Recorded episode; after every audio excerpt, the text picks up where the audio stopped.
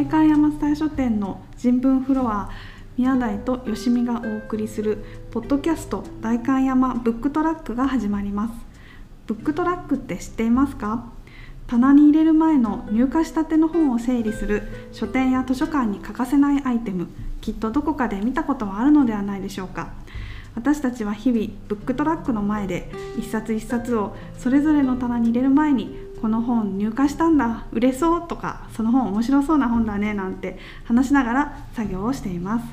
そんな書店員同士のおしゃべりを人文フロアでビジネスを担当しているよしみと人文書担当の宮台でお届けします。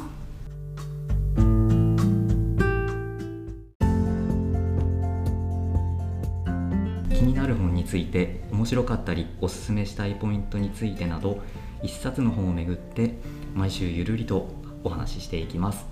コロナ禍で外出自粛の生活が続きなかなか書店をブラブラできない。そんな時に本を選ぶ参考にしていただけたら嬉しいです。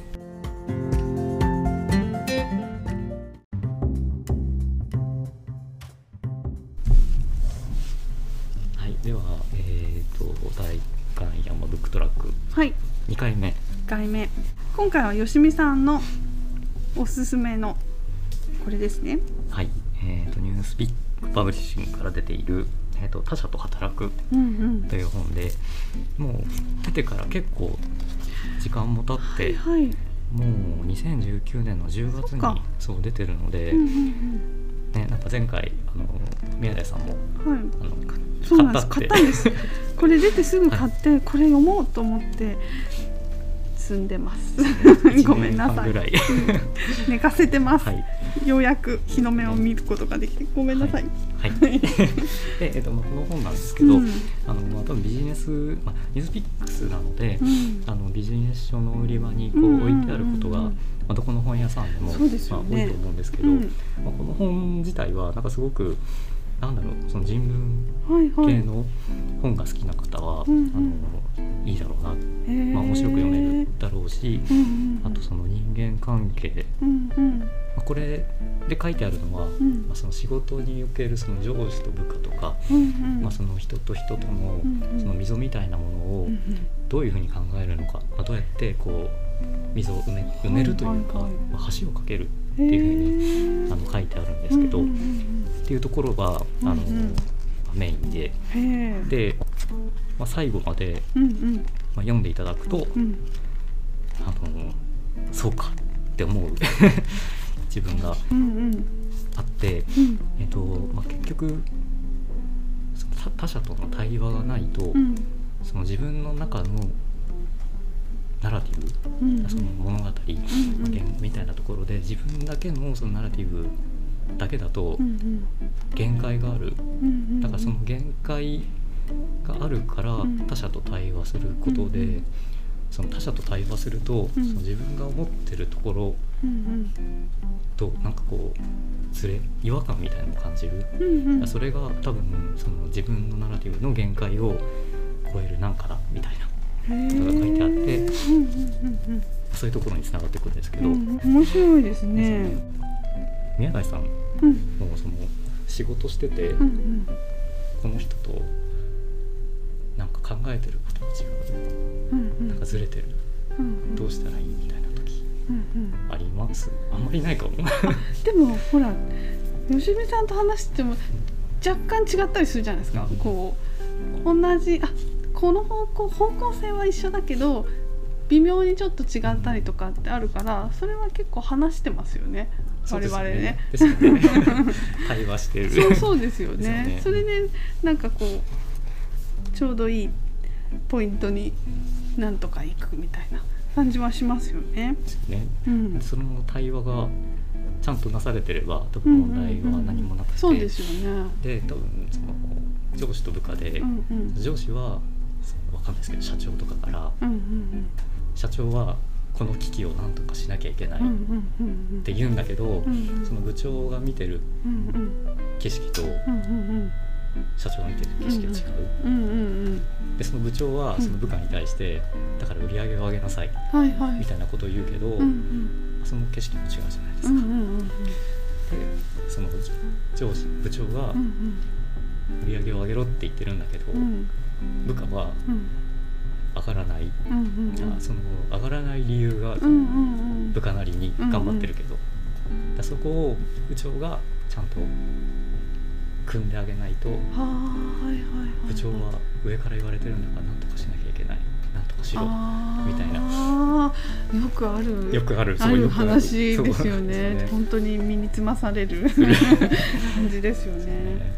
まあ、みたいな話があのちゃんと具体的にあのよくあるだろう事例でこう書かれててで多分この著者のうん。枝川さん経営学者の方で、まあ、埼玉大学の先生なんですけど、はい。多分普通に本を書いたらうんうん。とっても難しいんだろうなっていうはい内容なんですけど、はいはいまあこれがすごく分かりやすく書いてあって、うんうんうん多分誰でも読んでうん使える？理解できる。理解できる。でちゃんと実践にまでこう落とし込めるような内容になってるから、うんうんこの本はすごく支持されてると思ってます。はい、ああそうなんだ。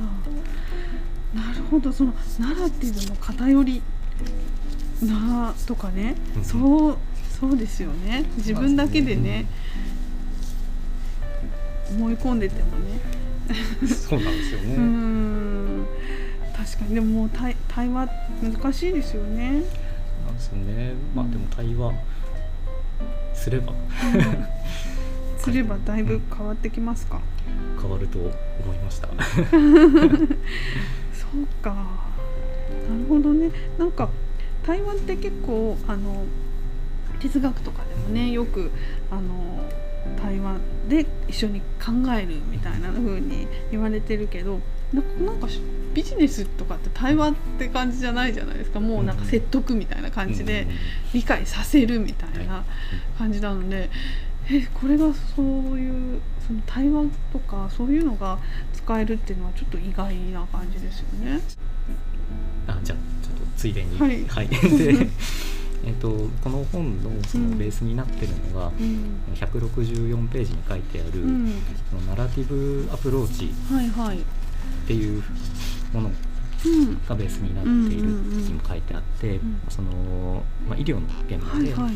お医者さんが、まあ、そのがん治療でうん。患者さんの痛みを取らなきゃいけないっていうはいナラティブがあって、でそのな痛みを取るために、うん。その科学的に決められたその薬の量を、まあ、投薬する、だけど患者さんとのナラティブはその痛みは取りたいけど、うん。うんえっとまあ、投薬が続いてちょっと苦しいから、その薬の量を減らしてほしい。ででもお医者さんはうん。うんそのそう言われても なるほど。っていうところもあって、うんうんだからその、まあ真実ではあるんだけど、うんうんうん正しい説明という暴力はいが生じるっていうふうに書いてあって、ねまあ、そういうところが、まあ、この本のまあ根っこの部分にあるって思うと、えなるほどね。まあ、働くっていうことだけじゃなくて人間としてこうなんかこの人自分には譲れないここみたいなのって仕事でもうんあるし、それこそね体のこととかだったらこれはまあ譲れるけど、うんこれはちょっと絶対嫌だとかってうん絶対ありますからね。そうなんですよね。うんうんうん。っ。ていう内容もああそうなんだ。それに橋を架けるためにうん対話があるっていうってことなんですすねそう。ですね。へえ。まあ、相手の立場になってみないとわかんないことだって、まあ、たくさんあるし、うん自分も他者も両方が生きられる関係を構築していくことを目指すんですね。そうですね。ですね。まとめていただいて。ねまあ、だからこそなんか今だとワンオーワンとか、はいはいはい。そういう本もたくさん出てて、うんうんうんまあ、そういうところにつながるのかなそういううんうんうん。流れになってきてるんですね。ですかね。うんまあでも最近あの違う本でうんうん。その対話型をすごく否定した。内容のもうある。面白い本もあるので、なるほどまあ、。何が正正解かっていうと解かわからないけどやってみましょうって感じですかね。そうですね。我々としてみれば。まあへでえも。その中でもこの本は、うんその対話型のはいまあはい。マネージメントをやろうとうん思ったら、うんうんままあ、マネジメントだけじゃないですねはい、マネジメントされる側もうん読んでおけば、そうですねされる側も私なんかされる側だから される側の方も読んでおくとちょっと相相手がこう言ってるけど何を見て言ってるのかが分かれば納得できたりうん進めたりとかっていうのはありますもんね。そうですよね、うんうんうん。なるほど。ちょっと積んでないでししっかり出して読んでみます。はい。はい、ありがとうございます。はい、はい、で今日紹介した、えーと「他者と働くは」えーと代官山松大書店のオンラインストアでもご購入いただけます。ぜひお読みください、はい。はい、では。ありがとうございました。ありがとうございました。また次回。次回。次回は何も決まってない、考えときます。はい。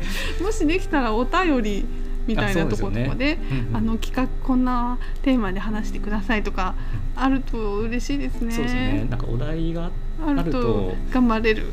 ね頑張れる。まあ皆さんとねうん。こちょっとなんかどんな人が聞いてくれるのかなみたいなちょっとまだ始まったばっかりなんでう、は い不安もあるのでよかったらそんなご意見とかいただけたら嬉しいです。はい、ではまた。